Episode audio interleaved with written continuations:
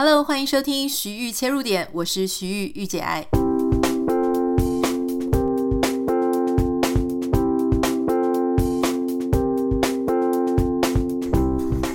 今天要跟大家分享的是一个最近网络上还蛮有趣的梗，不知道你有没有跟上这个风潮哈？老实说，有时候我在看我朋友他们能不能够 catch 到最近最新流行的网络梗，我大概就可以判断他到底离年轻人有多远。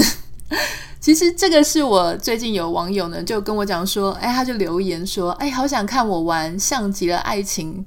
这个梗是什么？我老实说，我第一眼听到看到这个留言的时候，我还想说这是什么？可是后来呢，我就发现说，天哪，我的脸书已经不断的被像极了爱情这一句话所洗版。我后来才知道说，原来这个是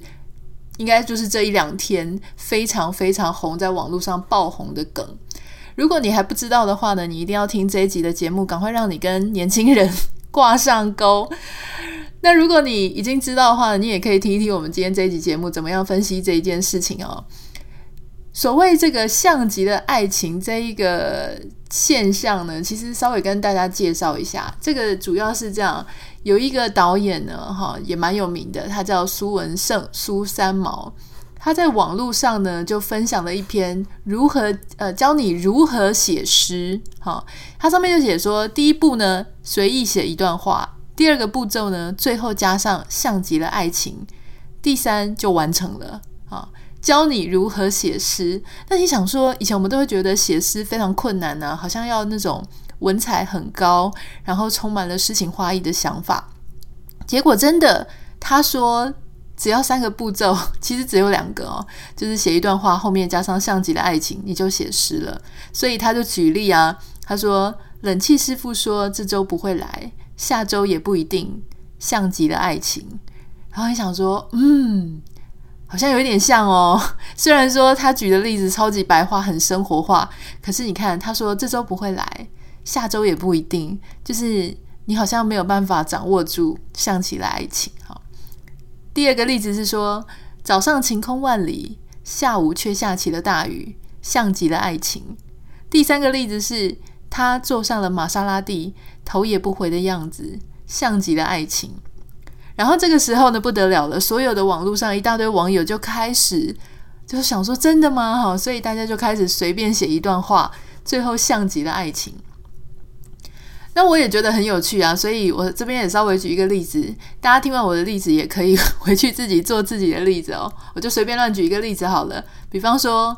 古癌说他 podcast 月收八十万，我们 podcast 却还没开始赚，像极了爱情，就是有一种淡淡的无奈，对不对？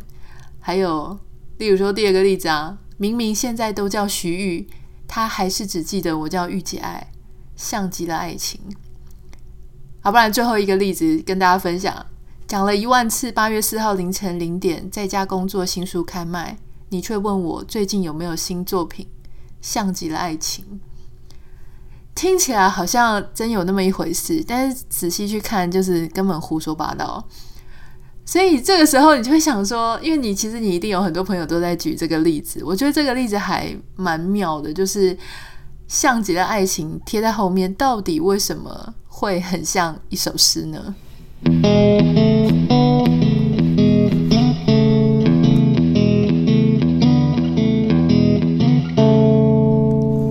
那讲到这里呢，我们当然就是要听一下这个专家的说法了哈。呃，作家朱宥勋呢，他就在他的脸书公开的分享说，像极了爱情是一个很好玩的梗，他利用了文文学上的巧劲。只要你把两件无关的事情、没有关系的事情并置啊，放在一起，人的脑袋就会自动去补强其中的关联，而且两者越是没有关系，它拉出来的想象空间就越辽阔啊！不信你就自己写几个例子，然后接像极了爱情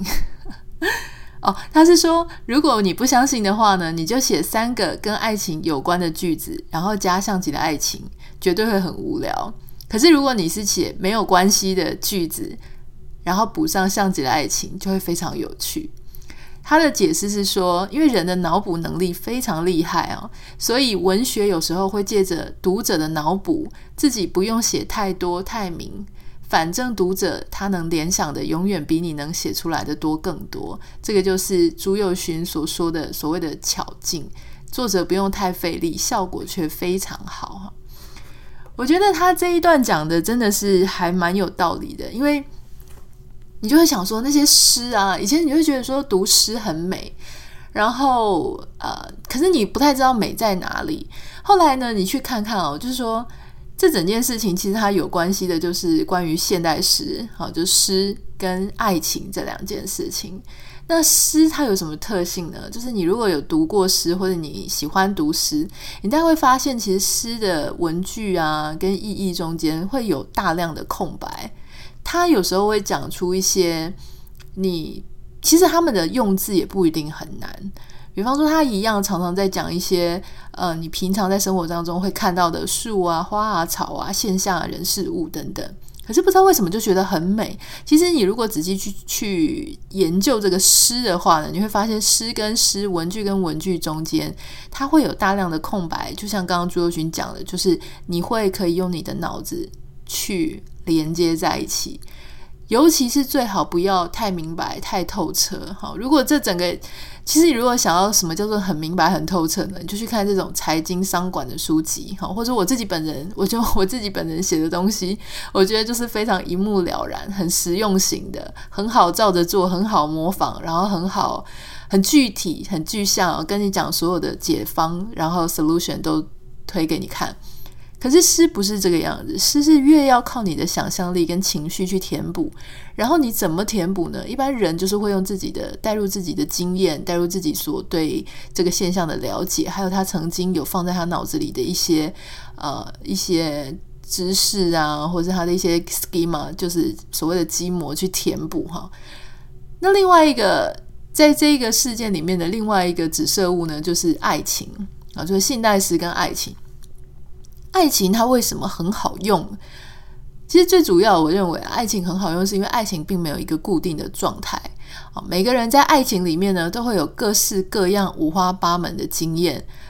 但是，不会跳脱类似喜怒哀乐贪嗔痴这几种心情嘛，哈，要不然就是暗恋暗恋不到啦，或是啊追到了可是却疲疲乏了，要不然就是呃很开心，要不然就是很难过，不然就被欺骗被背叛，各式各样的都会在爱情的里面。所以说，它其实基本上爱情这一个状态，它可以拖住所有可能会发生的事情，因为你在爱情的本身里面就有太多不可预料、不可掌控的事情会发生，而且爱情基本上它并不是一个具体的东西，所以你会觉得说，哎，他好像想抓又抓不着。然后每个人多多少少都在爱情里面呢，有一点自己的回忆，不管是你说你单身，但总是有暗恋过别人吧，哈，或是。你说你呃，你你现在已经有家庭，然后很美满、很稳定，那你总是也有对不起别人过吧？哈，或是别人有对不起你过吧？所以爱情这件事情本身，它的范围很广，守备范围非常广。所以当大量的空白遇上这个守备范围很广，又可以拖住它的一个载具的时候，哇！你看我们现在一讲，讲的又变得非常具体，一点都不美了。所以现在是美啊，就是美在说它中间有很多的空白，你脑子里呢可以去补非常多这样子的事情。当然，在这一集的节目里面呢，我们想要跟大家来聊一下，就是说关于就是 go viral，就是像这样子像极了爱情呢，它其实是一个网络上的趣味梗嘛。那其实大家知道说，在社群媒体这个时代呢，非常非常多会瞬间爆红的梗。这些梗的特性呢，基本上就是说，它在短时间内突然出现，等你知道的时候呢，基本上社群媒体上已经有非常多的 copy，非常多人在模仿，然后非常多人在在一窝蜂的从事这件事情。那这种梗。通常会来得很快，也去得很快。有时候你要是动作一慢呢，你现在才要学起来，他就觉得说：“天哪，都已经不流行了，你还在讲这句话。”例如说，像之前，呃，我想十几岁的小朋友，他们就很快就在讲什么“哦，是在 Hello”。结果你看，当政治人物，什么一些老人家啊，大概 五六十岁，他们开始跟上那种是在哈喽的时候呢，其实年轻人早就不讲了。所以当你在讲的时候，你会觉得哇哦，天哪！好，回到就是在讲这个 go viral 的事情。其实我们所有在网络上做内容创作的人呢，一心一意都会想要追求 go viral，就是希望你的这个文章，希望你的梗，希望甚至个人品牌能够一夕之间就能够爆红。爆红的好处是，你可以在短时间内搜集到大量的声量。但是当然，后续要持续下去，并不是这么容易的事情。哈，这个就是另外一个 another story。但是要怎么样去 go viral 呢？基本上有不外乎有几个元素了啊，这边可以提出来跟大家呃让大家了解一下。包含就是说，第一个，你的这个 viral 梗呢，必须要是一个很好模仿的啊，或是说很有趣味的，或是说很心有所感的。那像这一次的这个东西呢，我我认为像极了爱情，它之所以会让大家心有所感，包含就说我们小时候，也许在求学阶段的时候，我们都读过诗，多多少少哈。那这个诗呢，基本上我认为写得好的人真的是不多了啊，除了那些文学造诣非常好，或是自己对诗非常有兴趣的人，其他人对诗这件事情来说，多半觉得它相当崇高，有一个。呃，不可亵渎的地位。那原因是因为说，没有几个人能够有这么浪漫，然后这么样子大量想象力在，在现在这么繁忙的一个时代，所以能够写诗。你看，你如果讲说有一个女生，她很会写诗，然后写出来的东西都要让你哦多思考一阵子，你就会觉得说，哇，这女生好有气质哦，仙气飘飘这类这类的。所以心有所感这件事情呢，很重要，原因是因为第一个，这里的心有所感哈，第一件事情就是说你对诗这件事情觉得虚无缥缈，诶，那居然这个导演说这个其实是有步骤可以模仿的哦，那他就进入到我们 go viral 第二件事情，就是要可以模仿。那可以模仿，他就教你说，第一步先写一个完全无关的句子，这个我们最厉害了嘛，哈，什么句子都可以。第二个呢，加像极了爱情，所以这整件事情变得非常好模仿。好模仿的好处是，它会产生一个集体创作的一个效力。集体创作之所以重要的原因，是在于说，每一个人他同时是消费者，哦，这个文本内容的消费者，但他同时也可以变成创作者。而当创作者越来越多的时候，在整个市场上，那是声量就会非常的大。当市场声量非常的大的时候，它同时也是一个 market marketing 的过程。也就是说，当你看到很多人在做这件事情的时候，你也同时会跟着想要去做这样子的事情。我记得在我们节目的前几集有提到，就是说，其实人呢、都会从。其他的人他有没有在做这件事情，或是很多人在做这件事情，他会感觉到有一种安心的感觉，表示他现在在做的事情，他是一个可以被社会所接受，而且会受到社会的影响，然后甚至也许拿出来是为了想要让大家笑一笑，会产生出一种社会集体共鸣的感觉。那人类其实很喜欢这种感觉，所以前几集节目会跟你讲说，如果你希望你的东西卖得很好，你就要告诉大家说这个东西卖得非常好，然后让他会觉得说他自己所做的决定、所做的行为，其实是一个可以被社会所接受，甚至是被社会所青睐的。所以，当有一个东西它必须要 go viral 的时候，其实如果你看很多社群媒体上啊正在流行的这些迷因梗图啊，大家一起集体创作的时候，其实它多半都是因为这样子的一个心理效果。那当然，趣味性也是非常的重要。在网络上，如果你希望你的东西能够非常的红，其实不外乎就是要心有所感了哈，就是你也打中某一个大族群的人的心情，不管你是鸡汤。不管你是毒鸡汤啊，就是不管你是讲正向的还是讲负能量的，不管你是一个 winner 赢家还是你是一个 loser 你是一个输家，总是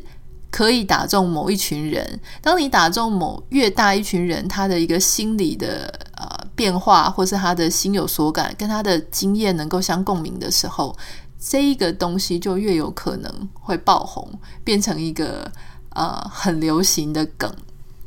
那在节目最后呢，我想要跟大家分享说，我有一个朋友，我看到他在脸书也是贴像极了爱情，但我觉得他这个真的很好笑。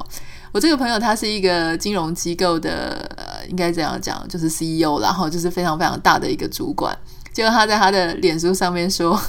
因为前一阵子不是有呃彩券就是高达数十亿嘛。然后据说不太确定这是不是真的，据说得奖者呢是台新金控里面的一个部门，他们集体包牌。这个朋友他之前曾经在台湾彩券工作过，所以他就写说：“我为台彩全心全意工作过，台彩不曾眷顾我，像极了爱情。”这个应该是我看过所有的梗图，然后照样造句里面，真的最让人心酸的。好，不知道大家有没有在这一段这个彩券的时候做了一个亿万富翁的美梦？也不知道你有没有模仿像极了爱情？我猜可能你还没有跟上，还没有跟上的话，你可以考虑要跟或不跟啦。跟的话要快一点，否则你就会被发现，就是说哇，你跟的真的很慢，可能年纪太大了。OK，这就是今天我觉得还蛮趣味的一件事情。如果想要收到新节目的通知，或是私讯我，可以到我的 Instagram 的账号来跟我做私讯。然后我自己也在手机里面开了一个档案夹，我会把大家给我收听的心得，然后还有鼓励我的话语，我都现在都把它截图，然后存在我的一个照片的档案夹里面。因为人总是会有一些非常低潮、非常难过、沮丧、无力的时候。有时候拿出这些别人或是读者、听众写给我的讯息看一看，诶，其实我就会觉得说心情非常的好。特别是很多人问我说，诶，网络上有非常多酸民啊、hater 啊，我到底要怎么面对这件事情？其实我一直记得有一个朋友跟我讲的，就说一千个人、一万个人、十万个人喜欢你，你为什么一直要 focus 在你的眼睛去看那些一个两个去伤害你的人？所以我决定。在这样子，我们每天都要面对大量评论、留言、私讯的状态里，我希望我可以为我自己啊、呃、充电一些正能量，而这些正能量呢，就是来自你们写信给我的留言，然后或私讯或等等各式各样的形式，我可以接收得到的，那都会成为我非常大的力量。我的 Instagram 账号是 Anita 点 Writer，A N I T A 点 W R I T E R a n i t a 点 W R I T E R。那最后，最后也要请大家帮我到 Apple Podcast 留下五颗星，你的肯定，然后你的留言对我们来说非常非常的重要。那就是今天的区域切入点，希望你会喜欢。我们下次见。